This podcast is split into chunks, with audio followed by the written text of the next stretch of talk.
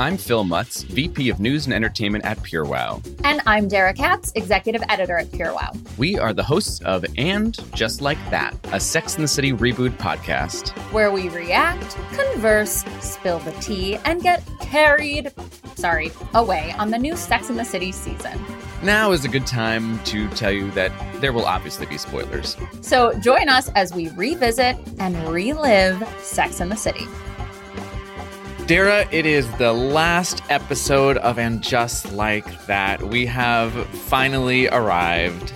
Oh my goodness. And just like that, the first season, hopefully there'll be more of And Just Like That, ended with a bang, Phil. It ended oh, with a bang. It did. Oh, I have so many feelings just like last week, but these. Oh, I, it ended with a bang. You are absolutely right. Let's do a real quick 30 second recap so we can just get right into it because we have so many things to talk about. Okay, so this episode, Big comes to Carrie via a lamp and via a dream, leading her back to Paris. Miranda takes a giant Los Angeles leap for love. Charlotte finally becomes a woman thanks to Rabbi Jen. Samantha and Carrie agree to reunite. Carrie gives us a shocking and romantic final moment in an elevator, and just like that, our new favorite reboot has come to a close. And it truly is my new favorite reboot. Phil, uh, I know I've been so hard on this show. This episode 10, the finale of season one of And Just Like That was bravissima. I adored it. I felt like all of our hard work paid off. You're so and right. I'm talking hard work since like the first Sex and the City season. You know, I, I just feel I feel accomplished and proud of everyone involved and of the characters. I feel like they each just came to a place at the end of this, not where uh, there was a, a, perfect bow on anything, but where I just felt like exactly all the hard work, and especially of this season, that the writers and the the actors did, uh, and the, the the show creators did for all the things we didn't like and all of the things that were annoying and that we we talked about mm-hmm. and that we thought mm-hmm. could have been different or better came to this magical moment where I really just enjoyed where everybody ended up. A lot of the things were things we we predicted or talked about, and a lot of things were yep. completely way different than what I thought and we thought we were gonna have were gonna happen. But I was just really pleased where where we ended up, which makes me very happy. Should we go through some of our predictions that happened or didn't happen? Yeah, sure. I, I mean, I know uh, I can't remember all of them, but I know. No, I don't remember anything, Phil. But I know the kiss happened that we said. Yep, we predicted that kiss. But it happened with a twist. mm-hmm. That kiss was just like the first kiss with the guy who looks like Berger, who's a teacher, who's boring, who has no chemistry with Carrie. It was just like a cardboard to cardboard kiss, which allowed for the twist of the season. Yes. Carrie so, and Franklin sexual tension in that elevator. Oh my God thank God that happened. And also, thank God there wasn't this character of Franklin that we were just confused about because we're. Uh, from episode one, we're like, why is there this hot podcast guy that they keep cutting away to, but giving one line maybe every couple episodes? Why is he here yeah. and why do they keep showing him?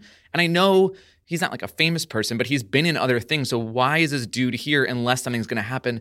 So there was yes. that, but then you're right. And Angelica Pasquini wrote about that for Pure Wow about things she wanted to see by the finale. She was like, "Who is this hot podcast producer? If this is just a red herring, like we need to know." And it was beautifully done because we are all wondering who is this silver-haired fox. Oh, oh, so handsome. He so handsome. he's been there the whole time, right under our noses. Hmm.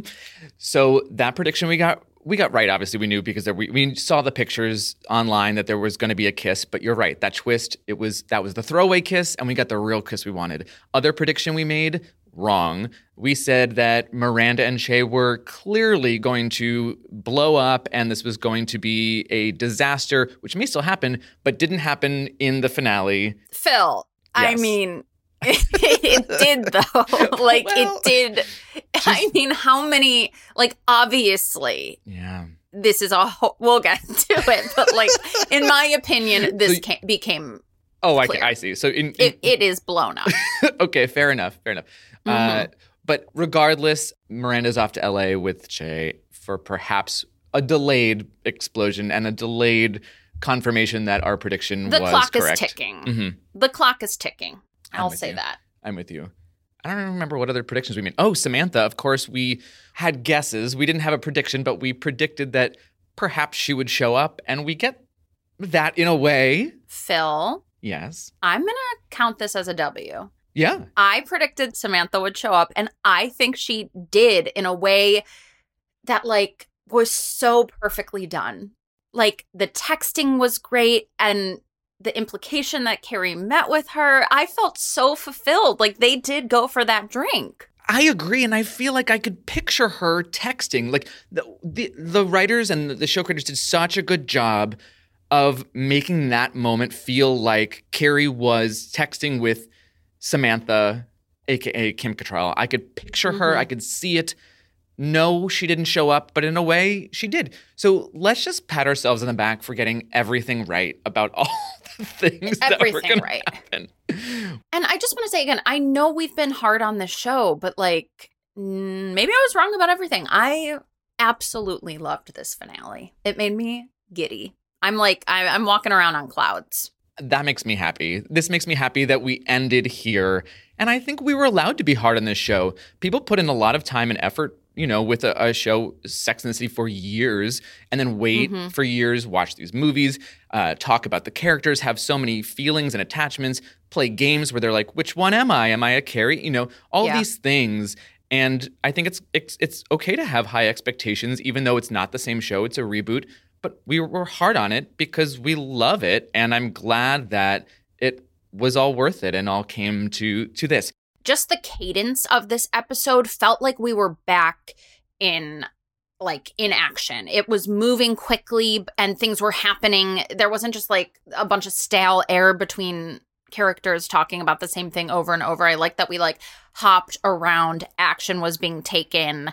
For example, when Miranda gets told we'll get to this obviously more in depth, but like Miranda's told Che's moving to New York, and then the next scene, Miranda's like, I've made the decision that I'm go- or moving to LA. You know, I liked how much forward momentum there was. and there was a lot of it for a lot of different characters. We really learned a lot of information. A lot happened. Whereas in previous mm-hmm. episodes we were talking about how carrie was just spinning her wheels on a peloton and now she's making moves. I mean the journey she goes on from a date to all of the things that happen, like dinner, uh, we- we're not even thinking about like lunch with with John's brother. That's like a minor plot point, but was a huge part of getting her to Paris, and then all the way to that elevator scene. So many things happen just for Carrie alone. Like there's a Jackie party, so many things. I like that this was a carry forward episode. I think that really helps. She's the heart of the show. And when she is on the upward trajectory, it's just like, it's SJP. Like, it's the best. We just, I've needed more Carrie doing things. And this episode totally delivered on that. And I needed more Carrie doing things that weren't just like in her brain. Because the last episode, she's, you know, she's really thinking about that ring and it's really just happening in her head. In this one, we see the manifestation of what she's going through in that light bulb.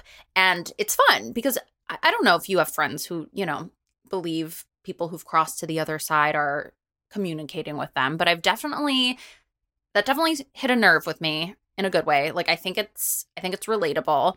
And I bought that Big was communicating with Carrie through that light, but I also bought that it could just be in her head and that works equally as well. And I think what I loved about that was that it was that we got both, right? Like we got the science of it where she goes and she's like, you know, Big is communicating with me. He doesn't want me to go on this date. So she takes the lamp to get fixed and all she wants is for the guy to be like, there's nothing wrong with this lamp, lady. And he's like, oh, yeah, the wire was faulty. I fixed it. And she has this beautiful moment, and Sarah Jessica Parker, where she's heartbroken that it was a, a fix, that was it was something was wrong with the lamp, that it was able to be fixed, and that actually the fix happened, meaning she won't get this flicker anymore, and she won't get this communication from Big anymore. And it's such a beautiful moment. And then, oh, it's so good when it still flickers after, and it ha- and it's that moment where you know she's like, you know, if if you could just say something right now, that'd be great. Uh, if you could flicker right now, give me a wink. And then he does. And whether or not it's him, still the lamp was fixed and then it still had that thing. So whether or not, whatever it means, it was clear what it meant to her. And that was just such a lovely thing. It really was so nice to watch. It was the closure that everyone kind of needed, like us included, Mhm. for Carrie to finally move to, move on. And that's basically what this whole season was. And that's probably why we were like a little bored for a lot of it because it took 10 episodes or nine, I guess, for Carrie to really get to that closure. It took a full, full year as Big's brother, who's weird. Who says that to people? Where is where is John? like, it was such a you- weird phrasing, and I know it was on that? purpose so that she could have that. whole- There was that whole Alzheimer's exchange, but yeah, yeah, it was like I, I, because I could remember when Miranda took in Steve's mother at the end Mhm. of Sex in the City. I was like, oh, is this about how like family happens and you can't control it, and now she's going to be taking care of Big's brother that we've never seen before? oh, that would have been a disaster of a direction It- for. I- that would have been like and- dark. I don't want Yeah, that. I'm no. so glad. I-, I thought the way they were family planning, but for the afterlife, was very funny and very Mm-hmm. like heard people talk about their plots and you know the competition to get in. And I also love that he kind of made Carrie seem super young like she was the child that he was talking to like you haven't taken care of like where your husband's going to be buried but i also love that carrie stood her ground Oh, she gave an honest answer, and it was stuff we've talked about. She said, "Oh, he is on a shelf in my closet," but then she was Right. like, "That's the most meaningful place he could possibly be right now, next to my expensive shoes that I love." and that was than anything." humorous and touching Mhm. and funny Yeah. all at the same time so i, I really like that minus the weird like early onset dementia I will say, and you just mentioned it. I, and it's only because I point out these things every time. But when Mhm. he said, you know, we're coming up on a year here, I went, who is in charge of time on this show? It's been a year. I, if somebody had asked me how long has this season, you know, covered, I don't know if I could have even gotten in the ballpark. I don't know. Was it three weeks? Was it three months? Every two seconds, they'd be like, well, that was three weeks ago. That was three months ago. And I was like, has it been 10 years? There was that whole montage of like seasons changing. I know this bothers nobody except for me. But when, when he said it's coming up on a year, I was like, okay, I guess that is what I needed. I just needed someone to tell me how long it's been because I have no idea. when you mention the montage of the seasons changing yeah that's a hole in the logic here but Yeah. look i mean who time is what is time phil that's a whole other discussion okay Save it for let's another save time. Save that for the philosophers That's okay right. We'll save that for the bonus episode. Also, we should say this now. This was the last episode of And Just Like That, but we are back with one last podcast, and we'll tell you more about that later. But please don't fret. You'll hear more of us next uh, week to recap uh, the entire season, not just this episode, and with some more fun stuff. So we have the lamp, we have the I'm dream. not, I'm not done with the lamp i'm not done with the lamp There's or the more? what about carrie's their the girlfriend's discussion over the lamp and carrie's the idea of heaven and the afterlife and miranda just being like randomly extremely judgy She Like- yelled. She yelled. There was a moment where like she was like not happy that this was like, do I we believe in the we Easter bunny? We didn't. right. I thought Yeah. we agreed we didn't believe in like this spirituality of the afterlife, and it's like, what? Like, aren't like, why?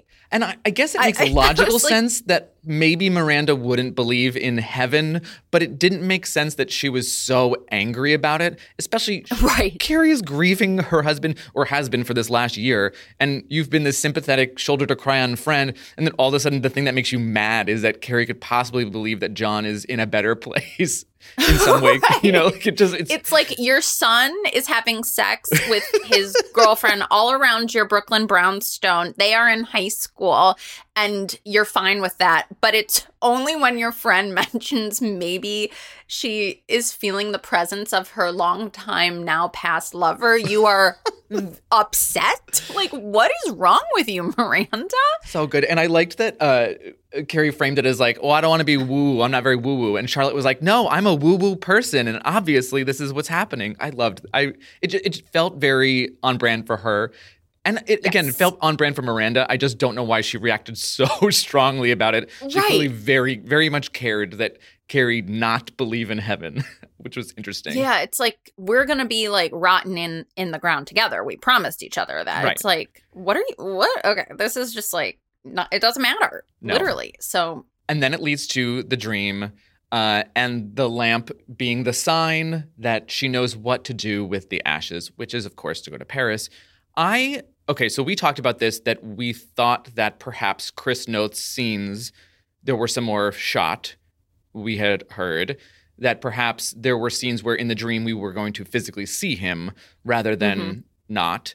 so that probably that could have been the only other appearance he was going to make, which obviously didn't end up happening. But I liked the dream, and I actually thought, oh, I don't think I would have suggested this prior to this episode, but I we had a lot of those moments where she was, you know, with the rings and things like that. I probably could have used some cutaways to like just like flashes of Paris like throughout, like when she was having those, so that we had this because it it was so wonderful, and I was so glad it Mhm. happened. But it felt a little out of the world we had created, where there weren't flashbacks and there weren't, you know, cutaways to dreams in other times. So I kind of just wanted a little bit of teasing of that earlier in the season. But that said, I liked the dream. Yeah.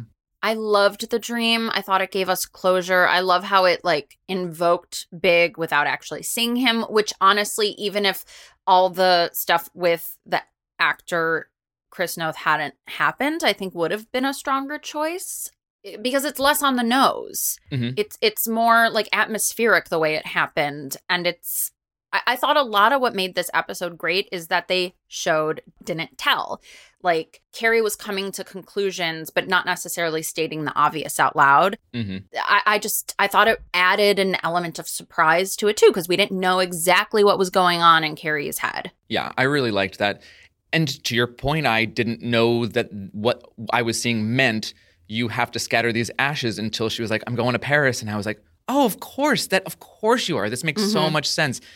It was really beautiful. And I, I think that also felt to me like a very fitting place for the ashes to be scattered. Like this all made so much sense.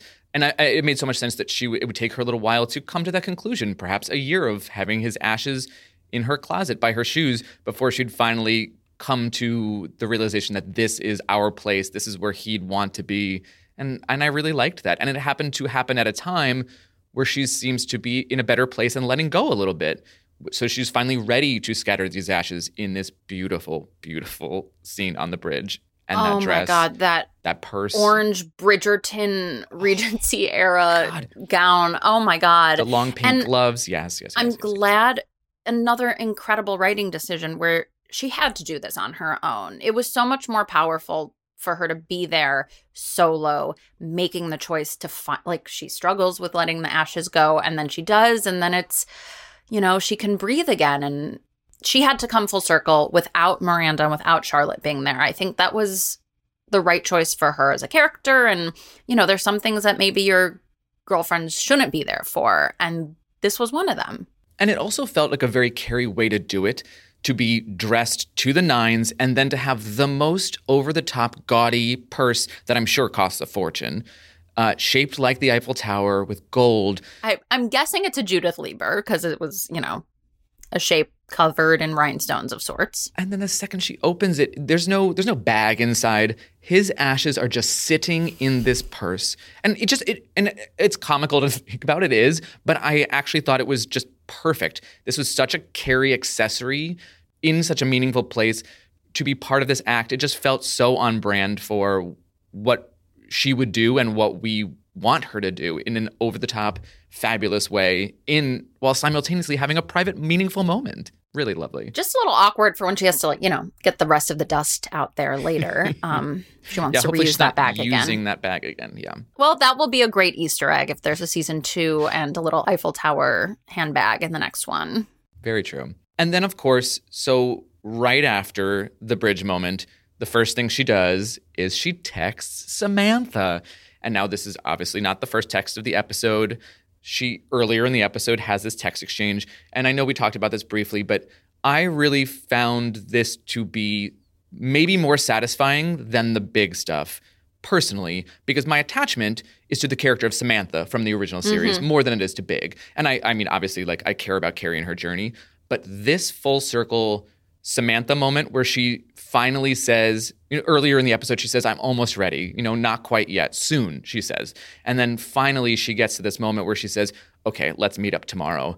And you know that it happened. You know it did. And we don't have to see it, but I could just I could see her texting Carrie and I I think it's so much more fun that we get to now envision what that meetup was like. Carrie doesn't report back on it in her her epilogue scene at the end. You know, we don't so we don't know how it went, but we're left to believe that it went, and that's that's you so know nice. that I thought we were going to see Sam Jones. Yeah. IRL. You know that. I, I looked at the timestamp. I'm like, oh my God, we have so much time there was left. so much time. We're gonna see Sam Jones. And then we didn't, and I still thought it was just delivered perfectly. Yeah. I feel like we got a button on what going into this season I thought was the biggest open-ended question. Like how the Mhm. hell are they going to deal with Samantha? This is so contentious in real life, so how the hell are they going to navigate this? And I thought it was so clever how they did it in the first episode, bringing it up and addressing it multiple times and really giving it its due. And then I I think not dwelling on it, but sprinkling it Mhm. in here and there through the season, and then giving it its due in the finale. I thought this was worthy of multiple scenes of Yeah. her just texting. I wonder how much is an homage to Kim Cattrall in real life. And it's kind of a love letter to her and maybe an apology in sort of a way, like for what happened, you know, because it is SJP reaching out, her character reaching out to Samantha and not vice versa. I don't know. Maybe this could be a bridge to, you know, I'm really hopeful here. Oh, maybe Oh, this so. could be a bridge to Kim Cattrall coming back because Yeah, we missed you, girl. we really Sophos did. Ray. We really did. Well, And you know what else I missed, Phil? And what gave me chills? What's that? Sex in the City. Oh, when she says it. Oh my god. When Oh. she says that, I Yes. I Mhm. started crying. Yeah. It was it was miraculous. I it was just like, Mm. oh my God, all the stupid podcasting paid off to get to Carrie here. And in the beginning of the episode, we didn't like they talked about Carrie doing or there were no callers, which was weird. And I was like, why didn't we get any callers? I, w- I wanted to hear Carrie do her thing. So to have that kind of come full circle and for that to be the show Sex in the City, I was like, oh yeah, chef's kiss galore. And it gives us it's again all that hard heavy lifting that we did throughout the season, things that we didn't like. We were like, why is she on this awkward podcast where Che is running the show? This is so weird. Who the fuck is Jackie in episode 1? You know, what is going on? And then we finally get actually, yes, what should be happening is Carrie should have her own podcast. Of course she should. And of mm-hmm. course people should call in and of course she should give them love and sex advice. This is exactly right. This is full so- circle. This is exactly what she should be doing. It's what I believe is the most like realistic thing. And again, it made all of the things we were annoyed about feel worth it because it came to this satisfying place. Almost as if the writers had a plan all along. I don't know. Yeah. No, I was like, oh, I'm the idiot here. Yeah. Um, I, I mean, it it helped with Jackie paying off as a character. Like when they were walking out after Che, and we'll get to that, gave their notice. I was like, oh, I like this friendship, and I like that Carrie says to Jackie, "Let's not just be like acquaintances at work. I want to be like, let's be friends outside of here because we enjoy each other." And that wedding was fun, Yeah. and it also worked as a plot device to get us with Carrie and Franklin. And when he showed up, Oh, you knew right then, right? You knew I was like, oh Yeah. my Yeah. God. it's going to happen. Yes. It's going to happen. It's really happening. And then I thought maybe it wasn't going to happen because looking at the timestamp, I was like, oh, we are getting to the end of the episode and we have not. Maybe I was like, oh, maybe that was the tease. Just like, oh, here's another handsome man. That's all we're gonna get. Like they they click, but no. And you see it, the elevator doors. Oh my gosh! So the elevator doors, you see them start to close, and they just they just lean in and go for it. It's so yes. And great. he got closer and oh, closer and oh. I'm so happy. I'm so happy. I'm The so horniness is back. And with Seema Mm. and the fake Matthew McConaughey, I mean, we got sex back. We got sex. We got sex in the city. And Yeah. we got some red hair back. yes. So let's go to Miranda. Shan't we? Okay, and let's you you know what? Let's start with the end, where she debuts that hair when she comes out of her apartment. It's so great to see that back, and unfortunately, it's in a scene with Brady. Um, Uh, thank you for thank you. My condolences to myself. I hate that little smarmy little jerk.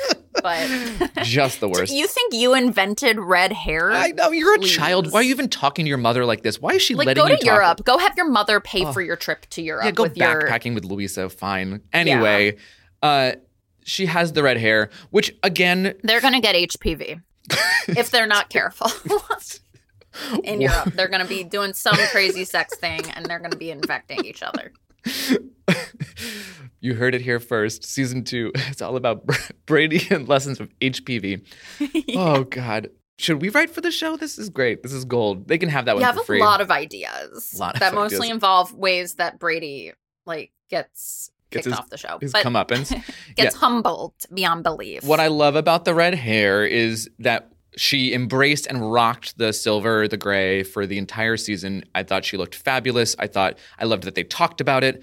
And I just liked that this felt like a fresh beginning for her. She's going to Mhm. she's going to try something she's never done before. She's really jumping off a cliff here.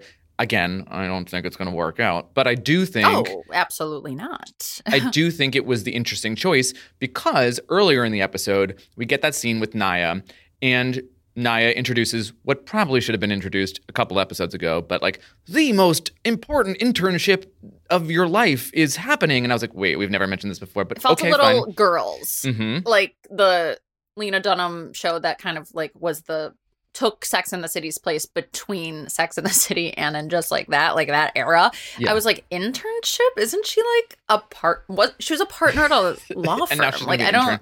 And like I, Miranda has shown no interest in this program that she's doing beyond just chilling with Naya. Yeah. But I, but Whatever. That but- aside. But that aside, that scene, Naya makes it like, I can't believe you would pick LA over this internship that you worked so hard for that's so impossible to get into. And I thought that the next thing was that was going to happen was Miranda was going to have an inner struggle and choose the internship over love. Mm-hmm. I just thought that the practical Miranda, I was, I just, that's where I thought if we had stopped the episode there, I was like, that's what's going to happen next. That's the Yeah. next, that's logical Miranda winning over this new Rambo Miranda and that's just naturally what's going to happen because you could see it on her face she just like all of a sudden was like considering something that she hadn't really thought about she was just initially throwing caution to the wind and then is like oh practical miranda is back and i have doubts and worries and i really just thought she was not going to go to la so it kind of even though i don't think miranda should be with jay i do i am glad it ended up going the way it did because she's just trying something she's diving headfirst in mm-hmm. headfirst she's giving Rambo a shot to run the show for a little while, and I kind of liked that. Phil, I agree. Like even with the red hair, it's like I loved that I didn't know exactly what it meant. Like I'm I'm like is this good or bad? What does this mean? Is Miranda what does it mean exactly? Yeah. Cuz I, I can't put my finger. It's not like she's necessarily like going back to being old Miranda, but what we Right. know about Miranda historically is that like she has always gone for the best internship. She has always kind of chased success for the sake of chasing success. And what has that gotten her? She's completely unhappy. So I'm so I'm thrilled to see her change, even if it's like making the wrong decision. And when she said to Carrie, Am I not allowed to change? I was like, woof.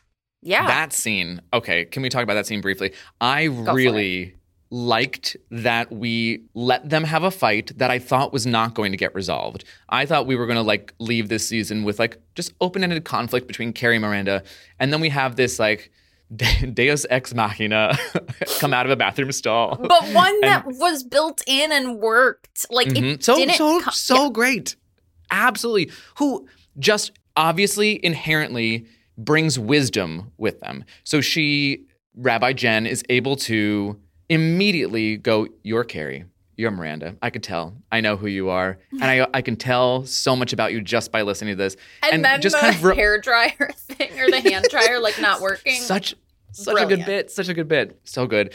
And then almost undermining like i'm a person who is here to share wisdom with you. I'm going to mm-hmm. solve your wait what's going on with this hair dryer? You, have, It's you have to do it in yeah, front. oh, yeah. oh in the front. Yeah. So good. But it really just was a, a way to in a not clunky way remind the characters of what's important. And i think also helps carrie with her journey where she's on that on that call at the end of the episode where she's like all you need is one or two friends that are in your corner and then you're going to be just fine. Yeah. and it's like that's her epilogue that's a moment of hope but we only get there because we have this scene where she's able to remind herself courtesy of rabbi jen that she and, and miranda are are so close and so important to each other that this doesn't matter this squabble that they're having Can I get into Che? let's talk about che So, you know, Che is reviled. People hate them. Yeah. But I felt in this in this episode when Che does the most cringe thing that's ever been done on television, which is become a lounge singer, mm-hmm. self-referencing their own stand-up, making bad jokes. While doing that and then singing a song that we think is for Miranda, but is really just about how Che says, Hollywood called and I'm making a pilot. and that's when I knew that the writers have known this whole time that Che is trolling us. You couldn't be more right because we then get minutes later, Che says the thing that we've all been saying about Che the entire season. I am a narcissist and says it proudly, and it just all of a sudden feels okay that Che was Che through this whole season because Che is self aware and the writers were aware. They didn't just write an unlikable, awful character, they knew they were writing an unlikable and awful character. Yeah. Now, does it And work on reality. all levels of do I I still don't really buy into the Che Miranda love story. I'm not seeing that chemistry, but I think Che as a vehicle for Miranda to experience this new leg of her life is working. And Che is like I mean that was so funny to me. Like also to make a pilot, what if the pilot doesn't take off? Che's just like, yeah, I'm leaving like bye on a whim. Like you don't have to move to LA. You can go there for a little Right. to work on your pilot, but to make and you don't have Miranda to throw a party to say I'm going away for a month. Like every time we go somewhere, like you're in Florida right now. Did you have a little party before you went? Like, come well, on. Well i did, and then I made all my coworkers tell me why they they will miss me, Phil. And did you sing? A, did you sing a song to reveal the news? Was that how you did it? Here's the it? thing. I think Che would have been a lot more enjoyable as a lounge singer. They were Boom. great. They were great. Well, Che, played by Sara Ramirez. Sara Ramirez uh, is, has a Tony. oh, I didn't know that. Oh yeah, Spamalot. Sara Ramirez is a phenomenal, uh, or had a career as a as a Broadway performer prior to Grey's Anatomy. Wow. Okay. So That- when when they gave Che the opportunity to sing, I was like, oh, here we go. I kind of wish the song were longer and just different and not that song, but fine. We got we got to hear Sara Ramirez sing, which that made me happy. And so maybe maybe Che should have been a lounge singer instead of a stand-up comedian and just leaned into the uh, the actor's actual real life talent. I mean, to demand well wishes from your coworkers, I was just like, this character, my God, what an ass cat. Like, I, I- everyone's like, you're quitting the show. Our careers are over, essentially. And Che's like, Jackie, do you have anything you want to say to me? Like, go fuck yourself, Che. it's nuts. It's nuts. yeah, And to, what is Miranda going to do in LA? nothing. Nothing. no, is she going to be allowed on set? storyline- It makes no sense. Yeah, I didn't really understand. that. I I'm like, the is there new a Roseanne. sure. Also, was this ah. Ugh. Che's Cheers? That bar? Like, how come everyone knew them? Like, uh, right and the, this weird like please sit between my two grandmas there were a lot of things that were just very strange about the whole do you know how pissed my grandma would be if I announced on stage that I'm moving to LA without telling her first? in a loud bar too like please Yeah, in a basement bar with stairs. Yeah. my grandma would be like, "Where's my je- where's the coat check?" Also here's also the woman i told you about that i love you're going to finally meet her but you won't have any time to talk please just sit and then watch me perform don't talk to her uh, she will also be confused about why i'm performing but please don't talk to her it's so confusing I mean, I know I, I liked everything that happened because Miranda just looks so stupid, and I think it's like it works for the story. well cynthia nixon did so well with it but yes she's yes yes she's brilliant. But for Yeah. Cynthia Nixon Miranda to be sitting there like in her little white outfit, like, huh, what's happening? like she just looks so like, huh, I don't get what's going on. Like so fish out of water. like But then again, we get another surprise where I thought, okay, clearly Che is leaving and they're leaving Miranda behind. And this is going to be the end of this. And another twist Che's like, well, no, I love you. Of course, you're going to come with me. And then the joy I mean, I, I don't love that it's where Miranda is going, but the joy on her face and the way Cynthia Nixon plays that moment again is just so great. I just, even though I was like, this is the wrong choice, I felt happy for her in that moment when she was asked, because I was like, you know, you were expecting the worst and so was I. And then the worst didn't happen. Actually, the opposite happened. And then we got that great I am a narcissist line. So I felt I felt good about that. Yeah, I'm glad they said what we were all thinking about them because it just like kind of cut the awkwardness. Like, oh, the writers and everyone knows that Che sucks, you know? Yeah. and Yeah. um I could see Miranda kind of being like Che's momager, you know, That works. looking yeah, at contracts and stuff and that's true. totally.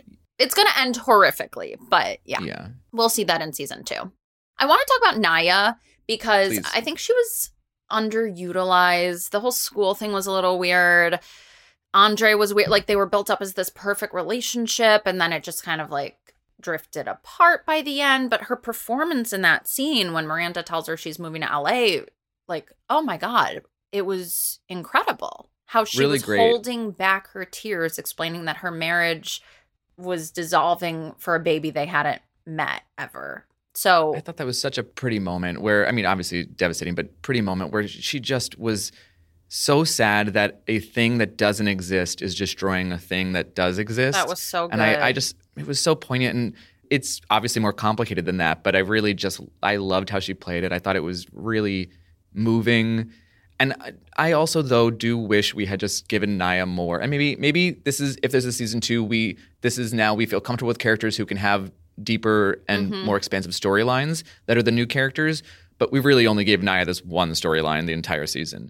Nya Yeah. was professor for about ten seconds, and then it was like IVF all the way, which I guess translates into marriage problems, which is maybe a little bit deeper. But we really didn't learn anything else. But I'm glad that Nya got this at least conclusion, this scene, even though it was brief, to kind of yeah. sum that up for us and wrap that up for us. And I'm absolutely thrilled that, as we discussed last week, I was a little upset there hadn't been a lot of Judaism, Mm. but this week delivered that tenfold. We got a they mitzvah. we got course. a they mitzvah, and it was like such an event. Like, I'm so glad it was an event. Yeah, it. W- I mean, it was a large portion of the episode, Mhm. and that candy bar. So many things. I loved all of it. I thought it was a. Fa- I mean, of course, this is how Charlotte threw a they mitzvah bigger than a wedding. You know, it was massive. Yeah, and I I thought the um trans rabbi was brilliant and how they came to the they realized like oh, it's not that Rock is non-binary even though Rock doesn't want to identify as literally anything. um Right. Even a New Yorker. right. That was such a funny moment. But it's that Rock like is just not doing their homework, which was Right. also very funny. Yeah, I, uh, there was l- just lots of these like subtle twists that really worked. And the twist, which obviously I never saw coming, which is that Charlotte was going to get to step in and have and have her own moment I where she gets to it. become a woman. It was it was so perfect, and I didn't see it coming until No. the split second before the cutaway to her on that stage, and I was like, "A stage is it a stage? Is it alter? What? what Dara, where, where does one go through the process? Oh, Is- on the is Bema, on the Bema. Bema. Yes. Thank you. Okay, a Bema. And as Okay. we say, you know, back in the day, Charlotte, I couldn't make it to the service, but I heard you did amazing on the Bema and your party's awesome. so, I, I Yeah. think you've said that before. I, I can I can tell. oh, I've said it, you know, a few times, but it just felt perfect. I keep saying that. Look, does rock suck? Yeah. What a brat to just like say minutes before, like at some point, I believe you have to be somewhat gracious and teach your kids graciousness. And they're kind of letting Rock just do whatever they want in the name of, I guess, wokeness or something. But like, you still have to parent and like, how you have a they mitzvah set up for them. Right. And I would be I would be so mad if you said okay to all of this and then waited until this clearly tens of thousands of dollars party is Tens happening. of thousands. Phil, we're You in think hundreds. hundreds of thousands? Oh that my God. candy bar. Oh, candy bar. When Miranda put her hand in the candy, I was like, you guys, I know we're not in COVID world anymore in this show, but you were in COVID world, so please don't put your hand in the candy. But at least they gave Charlotte that moment where she comes back and she she goes and she talks to LTW and then she comes back and she's like, you know what? No way. You are gonna mm-hmm. get up there. I, I I was glad that they didn't just make Charlotte roll over so that she was able to she was able to stand up for herself as a parent and then find the solution which was the most charlotte thing which was like actually i'll do it so good Yeah, and it i worked. loved it, It worked because Charlotte had made the choice to convert herself, and so she was never bat mitzvahed. So it it like was a nice gesture to that old storyline. Yeah.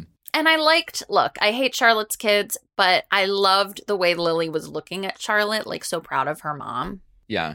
And I, I'm glad Rock joined them on the Bema. I thought that was important to have that tableau because they they implied for a second that Rock wasn't going to hop up there, and then they did, and it just felt very celebratory of Charlotte, which I thought was very deserving. It made the scene then not about Rock; it made the this whole party about Charlotte, which I thought was really satisfying and great. and it satisfied the, my like kind of i wanted to see what this jewish family looked like and that on the bema charlotte getting bar mitzvah like that's what it looks like and it was really beautiful Well, we are coming towards the end of our episode, but I do want to talk about briefly. We have something coming up uh, next week. We are having one more episode of uh, this podcast where we are going to talk about what dropped this week, which is a and just like that documentary.